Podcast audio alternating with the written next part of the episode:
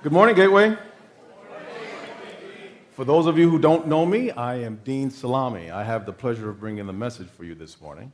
Thank you. Thank you. I love movies. You guys love movies?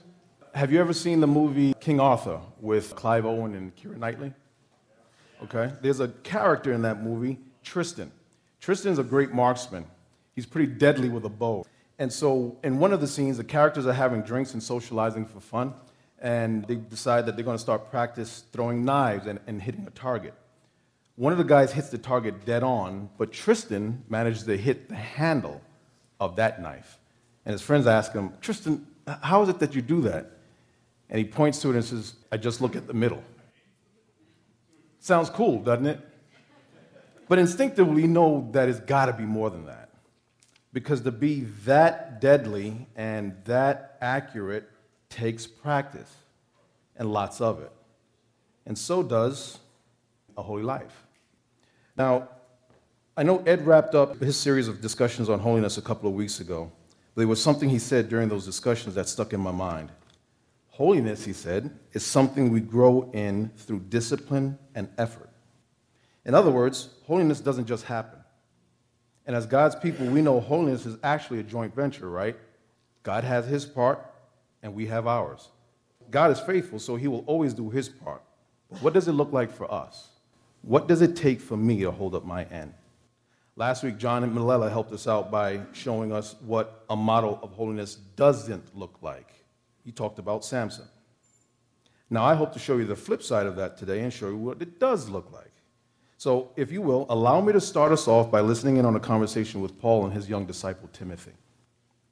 We're not going to spend a lot of time there, but I just want to pull some principles from there, and then we're going to spend our, remaining of our time together looking at another Old Testament character. So, before that, let me pray. Father God, we thank you so much for this time.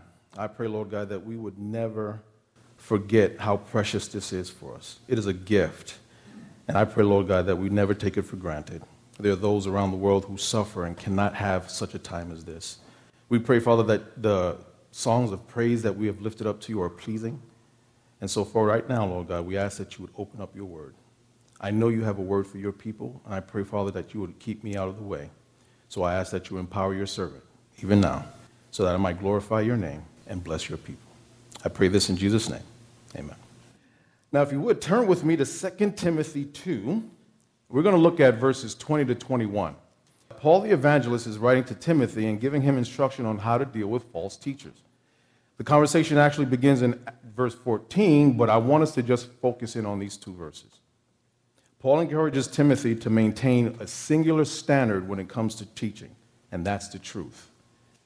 He gives him an understanding as to how to differentiate himself from those false teachers. So let's read. In a large house, there are articles not only of gold and silver, but also of wood and clay. Some are for special purposes, and some for common use. Those who cleanse themselves from the latter will be instruments for special purposes, made holy, useful to the master and prepared to do any good work. May it please the Lord to add his blessing to his word. Amen. Now, there are three qualities I believe Paul brings out in these verses that are worthy of our attention.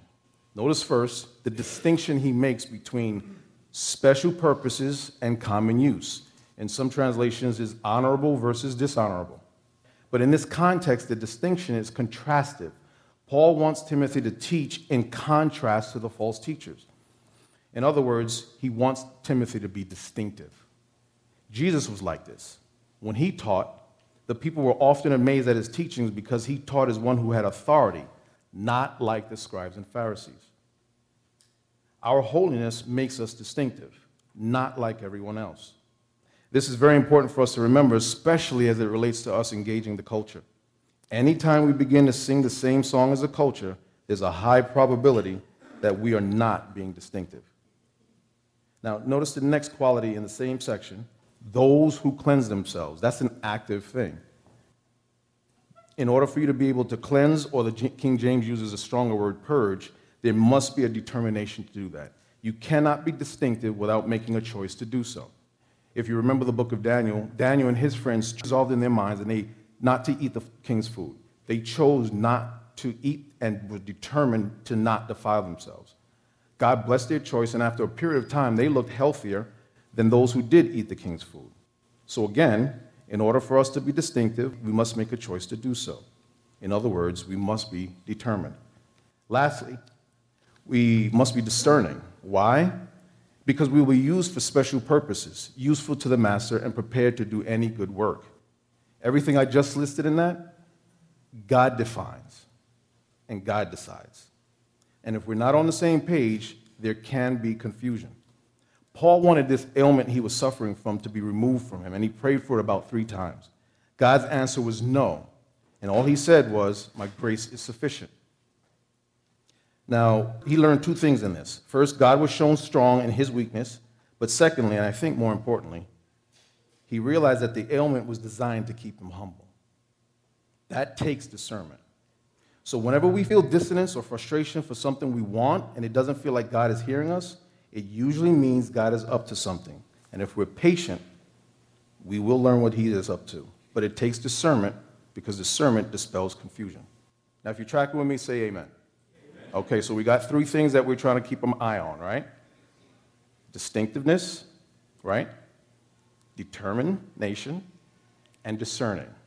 Okay? Now, these three principles that act as instructions for Paul to Timothy. But what happens when instruction and the experiences of life clash? What does holiness look like when experience seems to push up against instruction? Now, let's turn to the Old Testament character that I was mentioning early, because this person, I believe, models how we answer this question. I'm referring to the Prince of Egypt. Now, if you know the movie, you might be thinking I'm referring to Moses. But in actuality, I'm referring to the one that Moses wrote about, Joseph. See, Moses was introduced to the Egyptian high court as an infant when he wooed Pharaoh's daughter because he was such a beautiful baby. But Joseph, on the other hand, was introduced to the Egyptian high court as an inmate, and he wowed Pharaoh with the wisdom to secure that position. Now, if you will indulge me, I'm going to start us looking at the tail end of um, Joseph's story. And then I'm going to ask a question. Genesis 45 4 through 8. If you have it, please turn there. Then Joseph said to his brothers, Come close to me. When they had done so, he said, I'm your brother Joseph, the one you sold into Egypt. And now, do not be distressed and do not be angry with yourselves for selling me here, because it was to save lives that God sent me ahead of you. For two years now, there has been famine in the land, and for the next five years, there will be no plowing and reaping. But God sent me ahead of you to preserve for you a remnant on earth and to save your lives by a great deliverance. So then, it was not you who sent me here, but God. He made me father to Pharaoh, lord of his entire household, and ruler of all of Egypt. Now, here's my question How did Joseph get here? How did he come to this understanding? Now, in order for you to fully appreciate the question, you need to understand a little bit of Joseph's family history. Now, I'm going to cover a lot of ground, but I'm going to be very selective in what I say to you, okay? Now, Joseph, you remember Joseph's dad? His, his name was Jacob. And Jacob was the last of the trio of Israel's founding fathers. You know Abraham, Isaac, Jacob? Jacob was a swindler. Now, he always fancied himself a fairly clever man, but that was up until he found himself swindled by his uncle Laban. He was tricked into marrying two sisters, Leah and Rachel. In Genesis 29 17, we read this description of them Leah had weak eyes, but Rachel had a lovely figure and was beautiful. Modern day translation Rachel was hot, Leah was not. Okay? now, imagine two sisters vying for the same man's attention. Their rivalry was bitter, and it would infect the entire family. And before long, Jacob, the swindler, would look like a man who was ruled by his house instead of ruling his house. Now, I really need to give you a glimpse into that rivalry because you won't really understand it unless you see this little piece here. And it's interesting. Pay attention to Leah, though. Rachel was Jacob's favorite, he loved her. But God had a different plan. He blessed Leah, and she had four sons in quick order. But she was the one that named them. But listen to the names that she's given them Reuben, her first, means the Lord has seen my misery. After he was born, she thought, surely my husband will love me now. Simeon was next. His name means the Lord heard that I am not loved. And after he was born, she thought he was given as a gift. Levi was next. And after he was born, she said, Now my husband and I will be close since I've given him three sons. And then there was Judah, number four. After he was born, Leah just said, I'll just praise the Lord. Well, not to be undone, Rachel wanted to jump into the action, but when the dust settled, Jacob wound up with four wives and 11 kids, and none of them were Rachel's. But then God remembered Rachel, and then Joseph was born. Now, hopefully, you better understand this rivalry and the dysfunction. Because given the dysfunction in the family, I want to know how did Joseph come to the understanding he did in chapter 45? The dysfunction goes deeper still, though. But for the sake of time, let me skip ahead into the story. I'm going to pick us up now in Genesis 37. Jacob lived in a land where his father had stayed, the land of Canaan. And this is the account of Jacob's family line. Joseph, a young man of 17, was, was tending the flocks with his brothers, the sons of Bilhah and the sons of Zilpah, his father's wives, and he brought their father a bad report about them. Now, Joseph was born 17 years ago, according to this, and we don't know anything about him specifically. But in that time period, we do learn a lot about his family. But what we read here at first blush does not seem positive. In fact, many commentators and preachers take verse 2 and then later verse 3 together and immediately label Joseph a spoiled brat and a tattletale.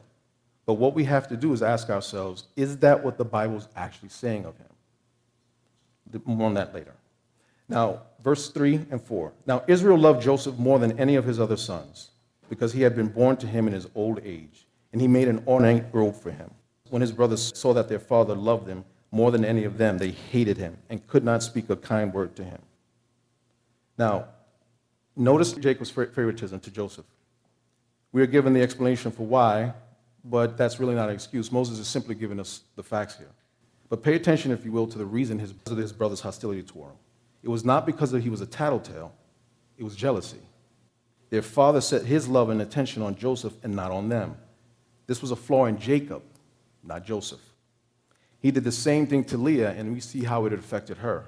Her sons were named according to the pain she felt at the way Jacob treated her.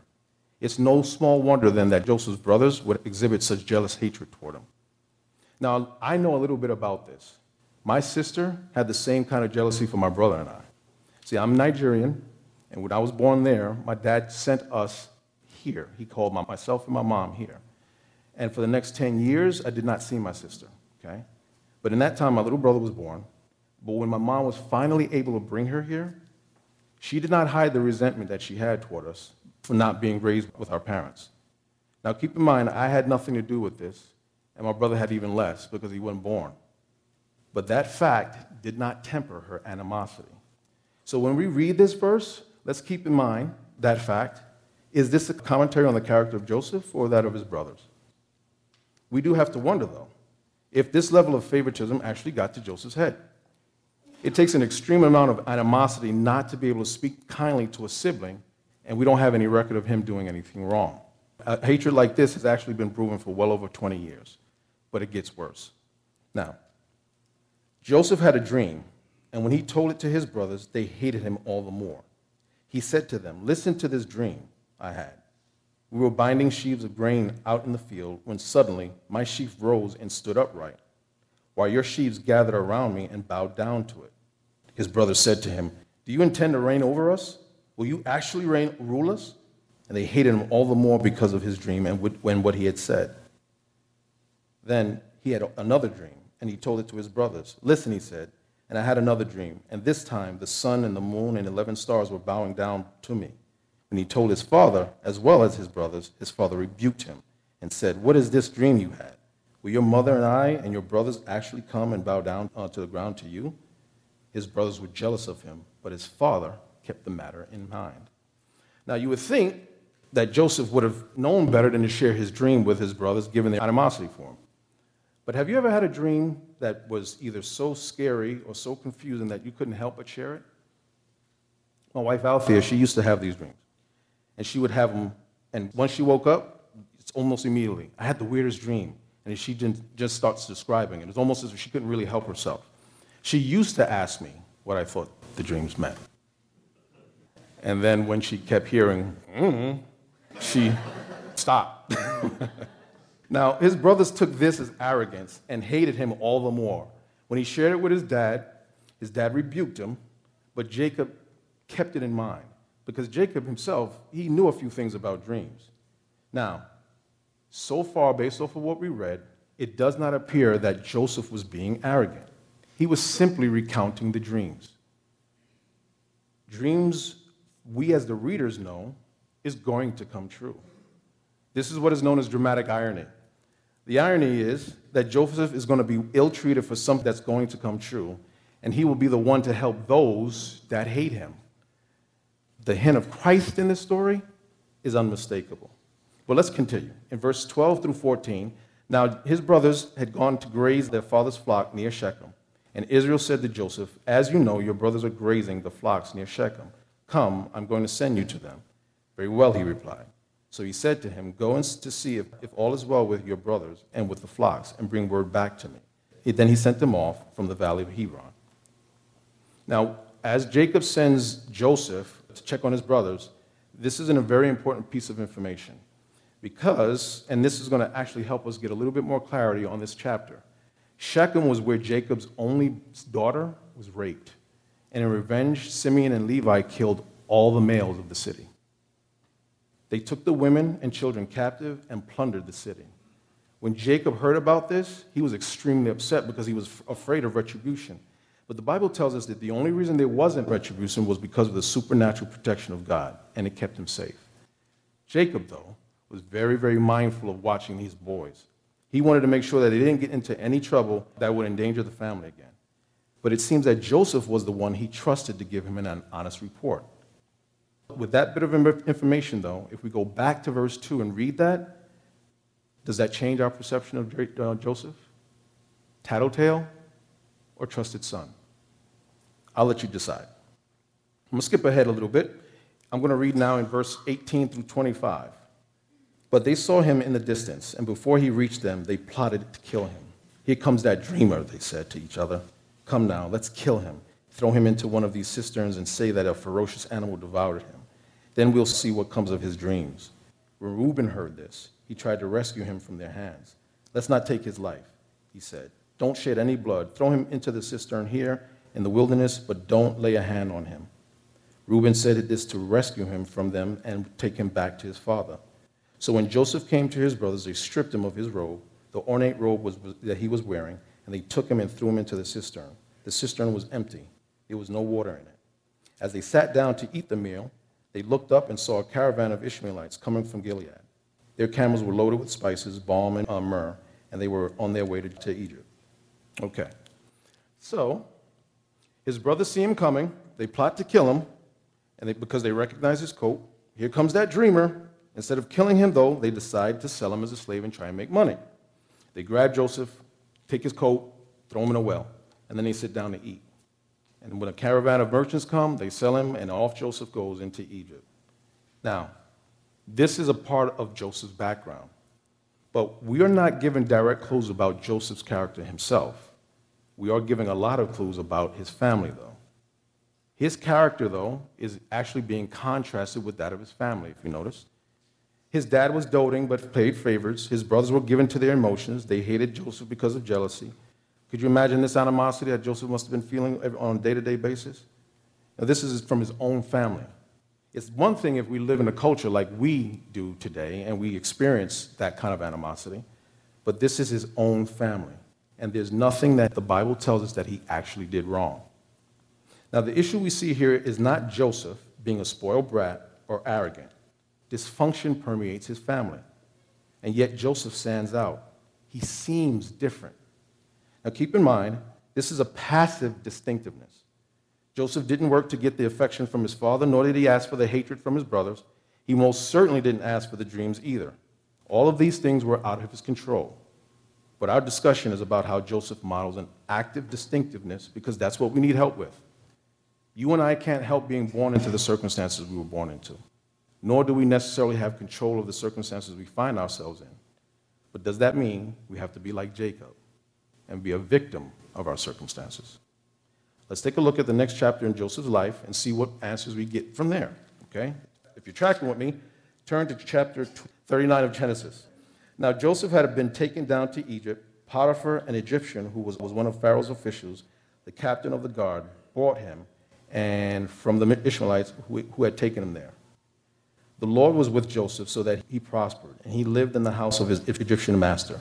When his master saw that the Lord was with him, and that the Lord gave him success in everything he did, Joseph found favor in his eyes and became his attendant. Potiphar put him in charge of his whole household. He entrusted to him his care of everything he owned. From the time he put him in charge of his household and of all that he owned, the Lord blessed the household of the Egyptian because of Joseph. The blessing of the Lord was on everything Potiphar had, both in the house and also in the field. So Potiphar left everything that he had in Joseph's care. With Joseph in charge, he did not concern himself with anything except the food he ate. Now, Joseph finds himself in Egypt. He's a slave to Potiphar. He's in a strange land and probably needed to uh, learn a new language. By all rights, Joseph should be complaining, angry, and even bitter. He could have tried to escape and find his way back home, but that's not what we read about him. It seems Joseph accepted his circumstances and he made a conscious decision to work, and he did good work at that. The Lord was with Joseph and blessed his work. The blessing was God's part, and the work was Joseph. It was so evident that Potiphar noticed and continued to give Joseph more and more responsibility until he was in charge of over everything he owned. We can never underestimate the favor that the Lord grants us in the sight of others, but we still have work to do. It's that joint venture I spoke to you about earlier. But now with Jacob, in contrast, we see almost a resignation in his circumstances. If Leah wanted to manipulate him so she can get what she want, he allowed it. If Rachel wanted him to marry her handmaid to produce kids she couldn't, he allowed it. But Joseph was not like that. He determined to make the best of his situation and became actively engaged toward that end. Of all the slaves that Potiphar owned, Joseph stood out. He was distinctive in his work because he chose to do so. Now, please notice how these two principles being distinctive and being determined, they work in tandem. You can't pull those two apart. Okay? Are you following me so far? If you're awake, say amen. Okay, you're awake. Thank you. All right. Joseph was not only distinctive when it came to his work, notice what we read in the next verses. Okay, now Joseph was well built and handsome. Now, you guys know, if Ed was preaching this, and he said well built, handsome, Joseph looked kind of like me, right? And then as you laugh, he'd say, Why are you laughing? It's not that funny. It's not that funny, right? Well, Joseph was well built and handsome, and after a while, his master's wife took notice of Joseph and said, Come to bed with me. But he refused. With me in charge, get this, with me in charge, he told her, my master does not concern himself with anything in the house. Everything he owns, he has entrusted to my care. No one is greater in this house than I am. My master has withheld nothing from me except you because you are his wife. How then can I do such a wicked thing and sin against God? Apparently, he took after, Joseph did, took after his mom in the looks category. And Mrs. Potiphar noticed. But she wanted to sleep with him. Okay? Last week, John talked about Samson. In two separate occasions, John mentions how women uh, wore Samson down. And you know the reason for that, right? Samson made no determination to avoid them. He flirted with the temptation and ultimately fell victim to it. But not our man Joseph. He refused. He lived to a higher standard. Did you hear what he said in the verses 8 through 10? He said it. He was being honorable. He even mentioned God. But apparently that just made her want him more. She didn't even hear him. But Joseph's determination was stronger. Even though she was pressing him every day, he just would not relent. He was that determined. Now, this woman just simply would not take no for an answer. Joseph goes into the house one day conveniently, and he's trying to attend to his duties, but somehow no one else is there. It's just he and her. And she steps up the aggression game. She grabs Joseph and just tries to force him to sleep with her. He did the only thing he could. He ran for the hills. Now, as you can imagine, Joseph maintains his integrity, but it costs him. It costs him big time. When Potiphar returns, his wife is ready with her version of the story. And for his troubles, Joseph gets thrown in jail. Now, Joseph going to jail could be seen as a bad thing if it were not for the fact that we start to see a pattern for Joseph. When he gets to the prison, we see the same sequence of events unfold for him as it did when he first came to Egypt under Potiphar. Joseph goes to work, the Lord blesses him, and before long, Joseph is running the entire prison. Now, I wonder if Joseph understood something that Paul was trying to tell the Colossians in, in verse 23 of chapter 3. Whatever you do, work at it with all your heart, as working for the Lord and not for human masters. Now, what we learn about Joseph is the type of character this young man had. He was trustworthy. His dad, Potiphar, and the head jailer came to trust him implicitly. God had his eye on him and blessed him. He was a good administrator. He knew how to handle and deal with people. And in jail, he also learned how to interpret dreams. Many of these characteristics and skills were made evident by the circumstances he had to endure. In other words, Joseph came to Egypt like this. Egypt didn't put this into Joseph. Egypt and all he endured provided the platform for these traits to shine. In the same way, God uses circumstances in our lives to hone and refine us so that our holiness is given a platform from which to shine. And as we shine, we become fit to be used by Him for special purposes and any work He deems good. Now, have you ever thought of trials and the things that you go through in life as means to work in and out of you certain character traits? Paul and James both agree that we should be happy when we run into these circumstances because of that very fact. When we're going through struggles, we tend to ask the question, why me? Why do I go through this? Just remember, a life of ease and comfort is not the goal. God is actively conforming us to the image of his dear Son, the Lord Jesus Christ. Recognizing this changes the question what should I learn from these circumstances? Knowing that all things work together for good to them that love God and are called according to his purpose. That's Romans 8:28. But notice, Paul did not say that all things are good. He says that all things, both good and bad, work together for our good. Now, so far what we see from Joseph is that he's a real deal. But let's go ahead and start to wrap up because hopefully we've built enough of a framework to begin to answer the question I asked that I pose about Joseph. Now, we don't know how much time that Joseph spends in jail. While there, though, he meets the chief cupbearer and the chief breaker. They were put in jail because Pharaoh was angry with them, and the captain of the guard assigned them to Joseph. One night, they each had a dream, and the next morning, Joseph noticed they looked sad, and he asked them what was wrong. They were troubled because they wanted to make sense of the dream, but they did not have anyone to help to interpret it. So Joseph encouraged them to tell him the dream. The cupbearer shares his dream with Joseph, and Joseph provides a positive interpretation. He will be restored to his position in three days. All Joseph asks is that the cupbearer remember him and mention his situation to Pharaoh. Now, seeing a positive result, the baker shares his dream. Not so positive for him, though. Could you imagine how awkward that was? Sorry, dude, you're going to be killed in three days. Have a nice day. Okay. but just as Joseph said, the cupbearer was restored and the baker was killed. And for his troubles, Joseph had to remain in jail for two more years.